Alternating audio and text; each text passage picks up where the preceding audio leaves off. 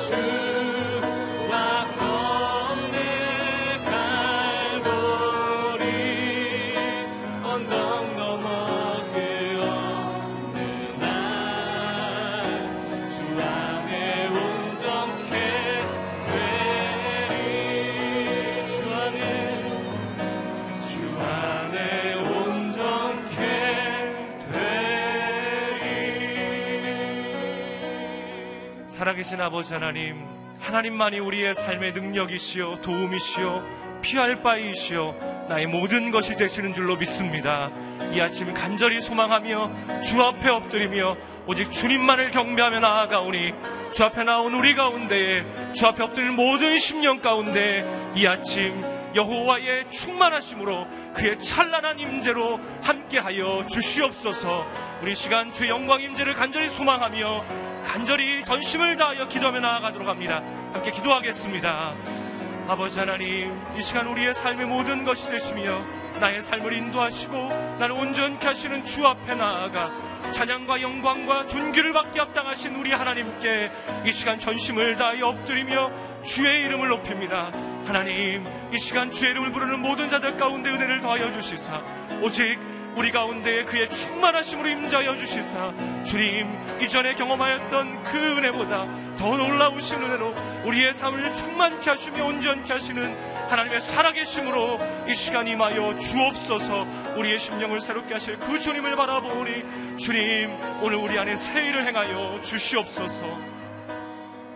영광과 존귀와 찬양을 받기 합당하신 주님 온 우주 만물을 다스리시며 오늘도 새 일을 행하시는 나의 살아계신 하나님 오늘 우리가 주 앞에 나와 엎드림이 오직 주님만을 찬양하며 경배함이 우리의 삶에 마땅한 줄로 알고 주님께 엎드리며 주의 이름을 높입니다.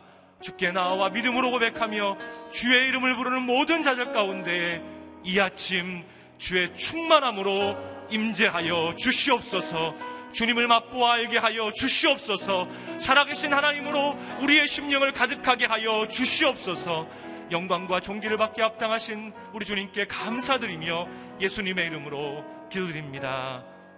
아멘. 하나님께서 오늘 에게 주신 말씀 함께 보도록 합니다.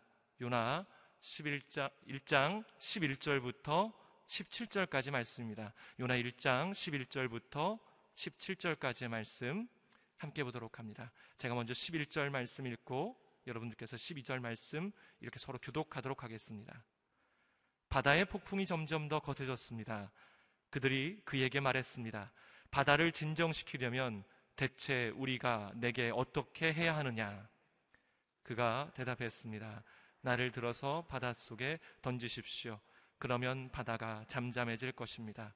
이렇게 엄청난 폭풍이 당신들에게 닥친 것은 나 때문이라는 것을 잘 알고 있습니다. 그러나 그들은 육지로 돌아가려고 힘껏 노를 저었습니다. 그래도 소용이 없었습니다. 바다의 폭풍이 더 거세졌습니다. 그러자 그들이 여호와께 부르짖었습니다. 여호와여 제발 이 사람의 목숨 때문에 저희가 죽게 하지 마십시오. 죄 없는 피 흘림을 우리가 책임지게 하지 마십시오. 여호와여 주께서는 원하는 대로 하십시오. 그리고 그들은 요나를 들어서 바닷속으로 던졌습니다. 그러자 사나, 사나운 바다가 잠잠해졌습니다. 그들이 여호와를 크게 두려워해 그들은 여호와께 희생 제물을 드리고 서원했습니다. 함께 읽겠습니다. 여호와께서는 큰 물고기를 준비하셔서 요나를 삼키게 하셨습니다. 요나는 그 물고기 뱃속에서 3일 밤낮을 보냈습니다. 아멘. 불순종을 품으시는 하나님의 긍휼이라는 제목으로 이상희 목사님 나오셔서 말씀 전해 주시겠습니다. 할렐루야. 아, 오늘 하루도 하나님의 말씀과 아, 하나님의 거룩한 영 성령으로 충만한 하루가 되기를 축복합니다. 아, 요나서 1장 두 번째 부분을 오늘 보겠습니다. 요나가 하나님의 뜻을 어기고 불순종하고 어, 등을 지고 도망을 치다가 오늘 바다에 빠지게 되는 그런 내용입니다. 11절 말씀 같이 읽어보겠습니다. 바다에 폭풍이 점점 더 거세졌습니다. 그들이 그에게 말했습니다. 바다를 진정시키려면 대체 우리가 내게 어떻게 해야 하느냐? 요나 때문에 폭풍이 왔음을 알고 선원들이 요나에게 질문합니다. 바다를 진정시키려면 진정시킨다 이런 표현을 썼는데요. 아, 이 이방인들이 가지고 있는 신개념, 샤머니즘적인 신개념이었기 때문에 아, 이런 자연현상을 보면서 어, 떻게 하면 신의 분노를 우리가 진정시킬 것이냐, 어떻게 하면 신의 분노를 달랠 것이냐, 그런 개념을 가지고 접근을 하는 것을 봅니다. 어, 그래서 우리가 어떻게 해야만 이 바다를 진정시키겠느냐, 그에 대한 요나의 대답입니다. 12절 말씀 같이 읽어보겠습니다.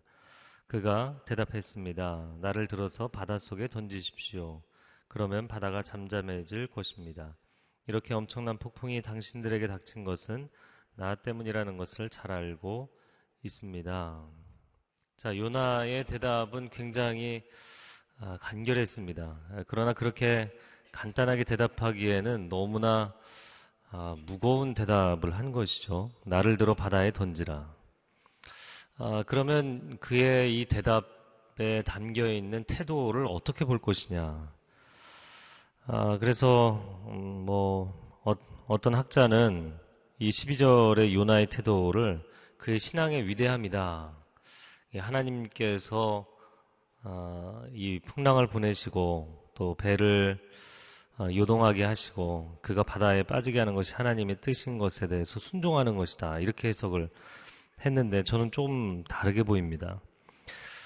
어, 저는 신앙의 위대함도 있겠지만 물론 하나님의 뜻을 벗어날 수 없다는 것을 본인이 인정하니까 어, 제발 나를 살려달라 육지로 돌아가자 이렇게 요청하지 않고 자기가 기꺼이 죽겠다고 얘기한 부분도 있죠. 어, 그러나 어, 또 한편 더 크게 보이는 것은 끝까지 반항하는 것이 아닌가. 사실 이 지점에서 그가 하나님 앞에 엎드려 회개를 한 것도 아니고 하나님 제가 이제 정신 차리고 니누에 가겠습니다. 한 번만 기회를 주십시오. 이것도 아니잖아요. 그냥 여기서 끝내겠다. 어, 나라를 위해서 평생을 살았던 선지자이기 때문에 내가 나라를 등지는 일을 하느니 차라리 여기서 끝내겠다. 무슨 옥고를 치르다가 내가 여기서 죽겠다. 이렇게 얘기하는 독립투사 같은 약간 그런 느낌이 듭니다. 어, 니누에로 가라는 명령에는 내가 도저히 순종을 못하겠다. 난 평생 나라를 위해서 예언했던 사람이다. 어, 그렇다고 은퇴하고 다시스로 가는 것을 하나님이 이렇게 허락을 하지 않으시니 그냥 나는 여기서 끝내겠다. 당신들에게도 피해를 주고 싶지 않다. 그래서 어떻게 보면 요나의 self-righteousness, 자기의가 가장 극명하게 드러나는 장면이 아닌가 싶습니다. 네. 이어지는 13절 말씀 한번 같이 읽겠습니다. 시작. 그러나 그들은 육지로 돌아가려고 힘껏 노를 저었습니다. 그래도 소용이 없었습니다. 바다의 폭풍이 더 거세졌습니다. 자, 요나는 굉장히 간단하게 이제 죽고, 죽겠다고 이야기를 했지만, 그러나 선원들은 요나를 살리려고 끝까지 애를 썼습니다. 이 선원들은 왜 끝까지 애를 썼을까? 아, 그것은 하나님의 진노라는 측면도 이해하지만, 사실 그들에게 있어서의 신개념, 이 샤머니즘적인 신개념은 인격적 관계가 아니기 때문에 또 신에 대해서 인격적인 어, 부분으로 보는 게 아니기 때문에 어떻게 했을 때 신이 분노하고 어떻게 했을 때 신을 진정시킬 것인지에 대해서 사실 그런 어떤 단서가 없는 거예요. 전혀 그들에게 단초가 없기 때문에 어떤 부분을 어떻게 해결해야 될지를 모르는 것이죠. 그런 측면에서 보면 이 사람이 매우 경건한 하나님의 사람인데 하나님의 사람을 또 희생시켰다가 신을 진노하게 하는 게 아닐까. 이런 두려움이 그들에게 있었던 것이죠. 자, 그래서 하나님을 모르는 이방인들은 끝까지 살려내기 위해서 몸부림을 쳤습니다. 그런데 하나님의 사람인 요나는 너무나 쉽게 끝내겠다고 이야기를 했던 것이죠. 우리가 신앙생활을 하면서 또 기도를 하면서 이런 요나의 자기의라는 측면에 오류에 빠질 때가 많습니다. 아, 왜냐하면 신앙생활을 한다는 것은 옳고 그름의 기준이 강해져 가는 것이거든요. 물론 하나님의 말씀이 진리이기 때문에 또 절대자 하나님을 믿는 것이기 때문에 그 하나님을 믿는 신앙의 기준은 절대적인 옳고 그름에 대한 아, 내면적인 판단이 서게 되는 것입니다. 예, 그렇기 때문에 세상이 흔들려도 사람들이 흔들려도 그 흔들리지 않는 무게중심을 잡을 수 있는 놀라운 축복이 있는 것이죠. 그러나 또 한편으로는 문제는 무엇이냐면 아, 나의 옳고 그름의 기준이 하나님의 말씀으로부터 영향을 받기는 했지만 온전히 거기에 기준하지 않는 부분이 생기면 그 부분에 있어서는 하나님이 얘기를 해도 안 듣는 거예요. 하나님이 말씀을 하셔도 어 이건 난 못합니다. 베드로에게 사도행전에 보면 보자기에 온갖 부정한 짐승을 담아서 하나님 보여주시잖아요. 환상 가운데 세 번을 보여주시고 잡아서 먹어라. 하나님 저는 정결한 유대인입니다. 저는 먹을 수 없습니다. 근데 이걸 하나님이 말씀하고 계시잖아요. 호세아 선지자 거룩한 선지자에게 부정한 여인을 만나서 결혼해서 부정한 자녀들을 낳아라. 이걸 어떻게 하나님의 음성으로 받아들일 수 있는가? 자신은 평생 국가의 부흥을 위해서 헌신했어요. 그런데 어떻게 적국의 이익을 위해서 그게 이적 행위라는 거잖아요. 적국을 이롭게 한다. 어떻게 하나님 제가 이적 행위를 할 수 있습니까? 유대인들에게 애국이라는 것은 하나님 앞에 헌신한다는 것과 같은 개념이었거든요. 실제로 그가 우려했던 것처럼 어, 역사적으로 후대에 북이스라엘이 아수르에 무너지게 되지 않습니까? 진짜 그가 우려했던 일이 역사상으로도 일어났던 것이잖아요. 그러나 우리가 갖고 있는 이 정의의 개념, 옳고 그름의 개념이 하나님의 범주를 지나치고 넘어서게 된다면 그것은 잘못된 것이죠. 그건 자기 의라고 부르는 것입니다. 자신도 의롭다고 생각하고 사람들도 그를 의인이라고 생각하는데 문제는 자기 의라는 거예요. 하나님의 의에 기초한 것이 아닙니다.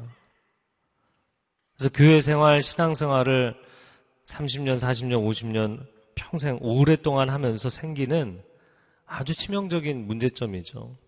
여러분, 우리는 하나님 앞에 기도할 때마다 하나님 나 같은 죄인이 없습니다. 나는 죄인입니다. 자기 의의를 날마다 십자가 앞에 내려놓아야 될 줄로 믿습니다. 그리고 하나님의 의로 덧입어야 되는 것이죠. 그래서 미국에서 크리스찬, 난 크리스찬들 여러 가지 항목을 가지고 통계 조사를 했는데, 어, 가령 예를 들어서 결혼과 이혼 같은 항목에 있어서는 크리스찬들이 이혼을 더 많이 한다는 거예요. 어떻게 크리스찬인데 당신은 배우자로서 그렇게 행동하냐? 용납할 수 없다는 거예요. 기준이 너무 명확하기 때문에 용납이 안 되는 거예요. 정의는 있는데 사랑은 없는.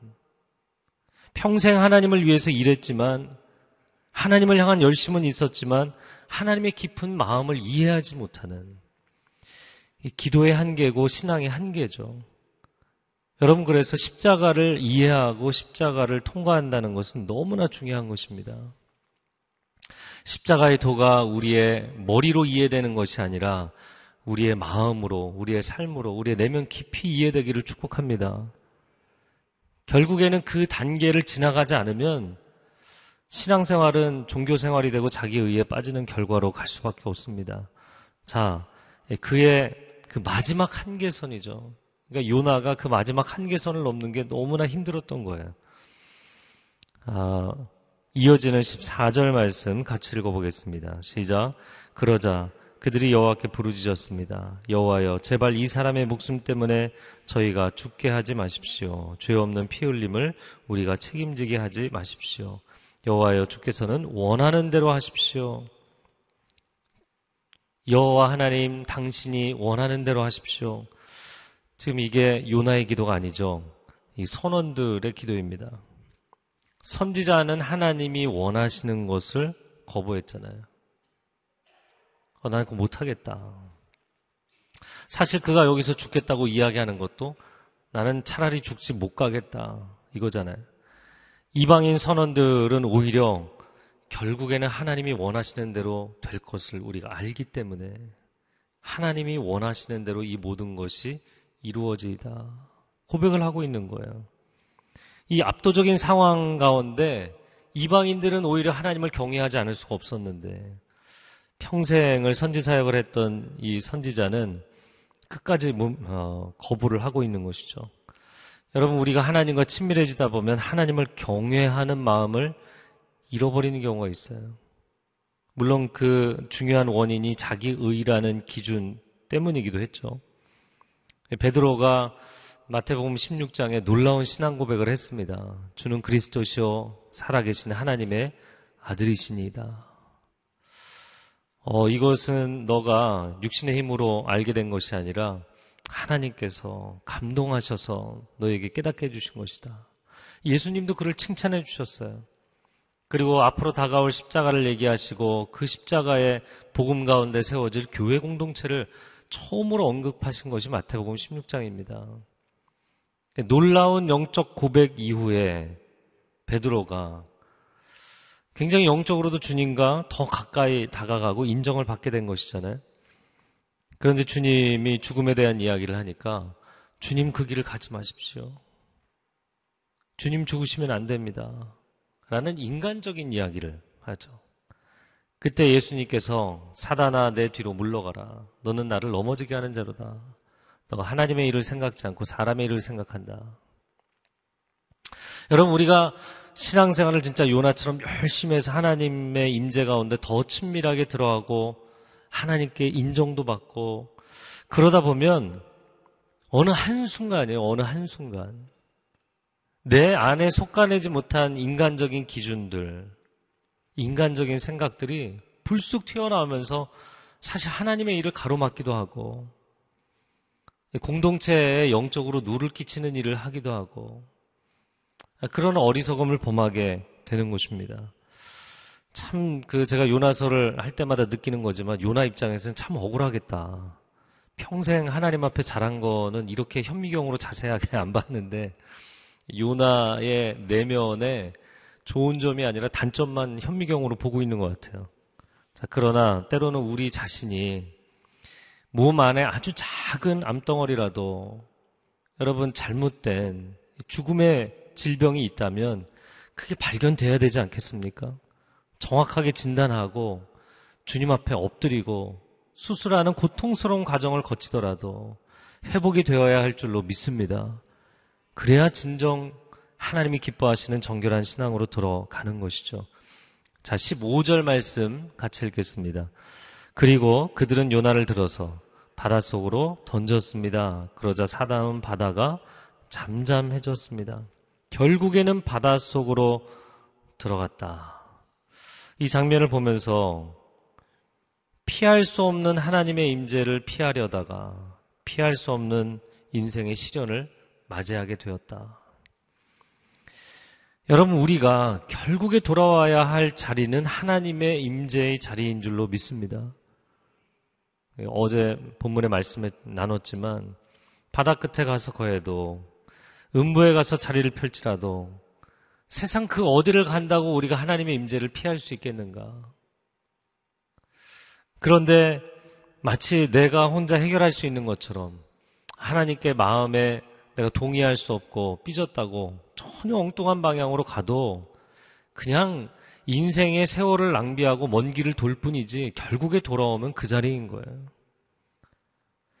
하나님 앞에 엎드리고 회개하고 깨어지고 어, 몸부림치면서 새로워지는 과정이 필요한 것이지 어, 난 여기서 끝나겠다 그런다고 그게 끝나는 문제가 아니라는 것이죠. 여러분 그냥 내가 포기한다고 해서 해결되거나 아니면 내가 그걸 피한다고 해서 안 보인다고 해서 그게 해결되는 게 아니라는 거예요. 그래서 어, 심리학적으로는 많은 사람들이 인생에 어려움이 다가오거나 내가 받아들이기 힘든 결정을 해야 되거나 그러면 마음에 회피하는 심리가 생기죠. 이 회피의 심리가 생기는 것은 직진이 아니라 돌아가는 거예요. 적어도 내가 그거를 안 보면 마음이 편해질 것 같아요. 근데 그 당장은 편한 것 같죠? 근데 돌아가느라 인생의 많은 세월과 에너지를 낭비합니다. 그리고 돌아와 봤더니 다시 그 자리인 거예요. 때로는 길 막혀서 우리가 빨리 가보겠다고 내가 이, 이 구간만 피해보면 어떻게 되지 않을까. 그 돌아가려고 했더니 결국에는 돌아 돌아 다른 데도 다 막혀서 그 자리로 다시 돌아오는. 네, 제가 자주 하는 건데. 이제 그런 일이 생길 때가 많은 거예요. 여러분, 이 상황이 되면 하나님, 내가 도저히 이 결정을 받아들이기 어렵고 이 길을 가는 게 너무나 고통스럽게 예상되지만 하나님 이 길을 내가 돌파할 수 있는, 브레이크스루 할 수 있는 영적인 힘을 내게 허락해 주십시오. 예수님께서 그래서 겟세만의 동산에서 그렇게 고통스럽게 기도하신 거잖아요. 이걸 피해가면 더 큰 고통이기 때문에 그 길을 통과하기 위한 고통을 그냥 끌어 안으신 거죠. 자, 10, 17절 말씀 마지막 절 같이 읽겠습니다. 시작. 여호와께서는 큰 물고기를 준비하셔서 요나를 삼키게 하셨습니다. 요나는 그 물고기 뱃속에서 3일 밤낮을 보냈습니다. 아, 그리고 이제 내일 본문에서 큰 물고기가 요나를 토해내서 육지에서 이제 니누에로 가는 장면이 나옵니다. 큰 물고기를 준비하셨다. 모든 것을 예비하시는 하나님. 물론 본인이 느끼기에는 다시생 배를 준비하시고 풍랑을 준비하시고 또 제비를 뽑게 하시고 큰 물고기를 준비하시고 하나님 너무나 원망스럽겠죠. 아, 그러나 인생의 이런 고난도 내가 사단의 손에 사로잡혀 있는 것이 아니라 하나님 손 안에서 일어나고 있는 일이라는 건 그게 오히려 감사한 것이죠. 아, 큰 물고기가 요나를 삼키게 하셨고 3일 동안 물고기 뱃속에 있다가 살아났습니다. 어, 이건 너무 동화 같은 이야기 아닌가. 뭐 피노키오나 심청전 같은 그런 얘기 아닌가 생각을 할 텐데 여러분 인터넷에 검색해 보시면 우리나라 조선 시대에도 고래 뱃속에 들어갔다가 살아나온 사람이 있더라고요.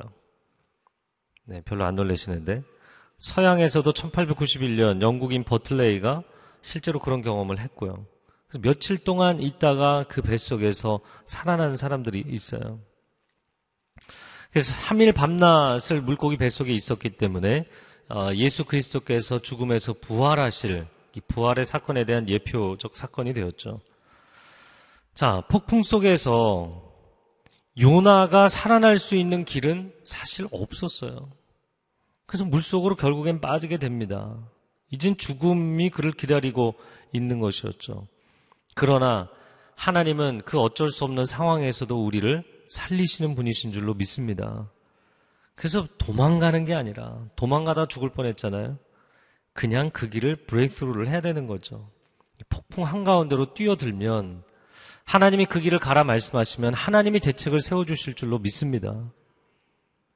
홍해 앞에 뒤에는 이집트 군대와 바로가 병거를 몰고 미친 듯이 달려오는데 홍해 앞으로 가라고 하시면 가야지 어떻게 하겠어요. 근데 백성들은 앞에는 홍해가 가려 있고 뒤에는 아, 군대가 쫓아오니까 이 진태양난이죠. 그러니까 모세를 막 원망하잖아요.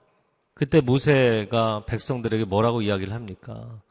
아니다. 너희는 가만히 보기만 하면 된다. 너희는 죽은 듯이 그냥 가만히 보기만 하면 된다는 거예요. 왜냐하면 오늘날 하나님께서 너희를 구원하시는 것을 보게 될 것이다. 너희는 가만히 있어 그가 하나님 되심을 알지어다. 시편의 고백이죠. 여러분 우리가 폭풍 한가운데로 뛰어들고 도저히 내가 이 길을 가는 것은 죽음의 길을 가는 것처럼 힘든 결정을 받아들인다고 해도 그거는 내 인생, 내 생명을 포기하는 것이 아니라 하나님께 맡겨드리는 것입니다. 내가 포기하기 때문에 그 길을 가는 것이 아니라 하나님을 신뢰하기 때문에 그 길을 가는 줄로 믿습니다. 고난이 축복이 될 수 있는 것은 그 가운데 내가 평생에 알았던 하나님, 그 하나님이 아니라 또 다른 내가 알지 못했던 그 하나님의 깊이를 경험하는 시간이기 때문이에요. 하나님을 더 깊이 알아가는 시간, 아, 하나님과 진정으로 친밀해지는 시간, 그 고난의 길을 가는 하나님의 사람들에게 오늘도 새 힘을 주시기를 축복합니다. 이 시간 함께 기도하겠습니다.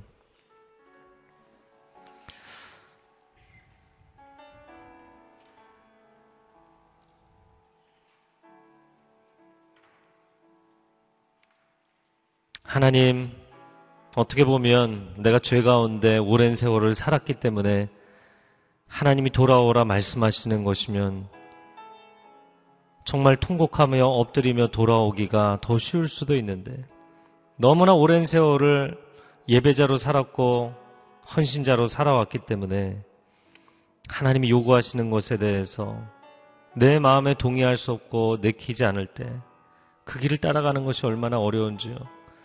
하나님 우리를 극률히 여겨 주옵소서. 오랜 세월을 예배자로 하나님의 사람으로 살아왔던 사람들을 포기하지 아니하시는 줄로 믿습니다. 그 한 사람을 변화시키기 위해서 하나님은 바람을 동원하시고 파도를 동원하시고 사람들을 동원하시고 하나님의 일을 행하시는 줄로 믿습니다. 결국에는 우리를 온전한 하나님의 사람으로 만들시기 위해서 하나님 모든 일을 행하시는 줄로 믿습니다. 하나님을 신뢰하며 이 하루를 승리하게 하여 주옵소서. 주여 삼창어 기도하겠습니다. 주여, 주여, 주여. 오 사랑하는 주님, 우리의 삶을 주님 앞에 구별하며 드리며 나아갑니다. 하나님 우리가 스스로 옳고 그름을 판단하는 것이 아니라 하나님의 지혜 앞에 하나님의 섭리 앞에 엎드리는 사람들이 되게 하여 주옵소서. 여기까지 달려왔습니다. 마지막 고지를 앞두고 쓰러지지 않게 하여 주시고 평생토록 주님과 동행하는 사람들이 되게 하여 주옵소서. 주님의 그 헌신 앞에 우리도 함께 헌신하며 나아가는 삶이 되기를 원합니다. 3년을 자신의 인생들을 포기하고 헌신했던 제자들이 십자가 앞에 무너졌던 것을 주님 압니다. 요나가 평생을 주님 앞에 헌신했지만 그 마지노선에서 쓰러지는 것을 봅니다. 주님 끝까지 우리를 붙잡아 주옵소서. 그러나 부활하신 주님께서 그 제자들을 포기하지 않고 다시 불러주셨고 요나가 다시 생 배를 탔음에도 불구하고 그를 다시 불러주셨습니다. 하나님 제 헌신의 기회를 주시는 하나님이신 줄로 믿사오니 포기하지 아니하시는 하나님의 손에 붙들려 우리의 삶을 드리며 나아가게 하여 주시옵소서. 주님의 은혜의 장중에 붙들리게 하여 주시옵소서. 오 사랑하는 주님, 주님의 깊은 마음을 다 이해하지 못하고 나의 신앙적인 기준, 내가 세워놓은 의의 기준대로 따라가고자 했던 것을 하나님 앞에 회개합니다. 우리는 너무나 쉽게 다른 사람들, 때로는 다른 성도들도 우리의 기준으로 판단하고 세상을 판단하고 그러나 판단하는 만큼 그 이상으로 십자가를 끌어안듯이 그들을 사랑하지 못했음을 회개합니다. 우리가 하나님을 열심으로 섬겼지만 우리 안에 그 깊은 하나님의 사랑이 없는 것을 극률이 없는 것을 눈물이 없는 것을 회개합니다. 주님의 마음을 우리에게 허락하여 주옵소서. 주님의 눈물을 우리에게 허락하여 주옵소서. 시대를 향해서 영혼들을 향해서 눈물로 기도할 수 있는 사람들이 되게 하여 주옵소서. 오 하나님 요나를 회복하셨던 것처럼 우리를 회복하여 주시고 요나를 재헌신시켜 주신 것처럼 우리도 재헌신할 수 있도록 기회를 허락하여 주시옵소서. 그렇게 오늘도 하나님을 붙들고 다시금 도전하는 귀한 하나님의 사람들이 되게 하여 주실 줄로 믿습니다. 이제는 우리 주 예수 그리스도의 은혜와 하나님 아버지의 극진하신 사랑과 성령의 교통하심이 오늘 다시 한번 주 앞에 엎드리며 나아가는 귀한 하나님의 백성들 위해 그 소중한 가정과 자녀들과 일터 위에 그리고 저땅 위에 병상 가운데 있는 귀한 성도들 위에 성교제의 귀한 성교사님들 위해 이제로부터 영원토록 함께하여 주시기를 간절히 축원하옵나이다. 아멘.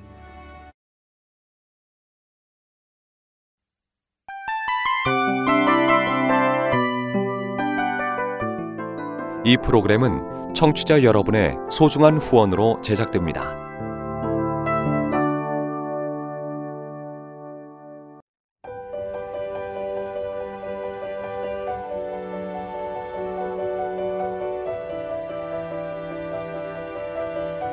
세상에는 수많은 교회들이 있지만 더 깊이 있는 말씀 강해를 찾기 위해 크기로만 교회를 선정하지 않습니다. 보다 좋은 영적 콘텐츠를 더 많이 나누기 위해 방송비를 받지 않습니다. 1년 365일 복음만 전하고 싶어서 우리는 광고를 하지 않습니다. 온누리의 복음을 땅끝까지 CGN TV와 함께 땅끝 성교사가 되주세요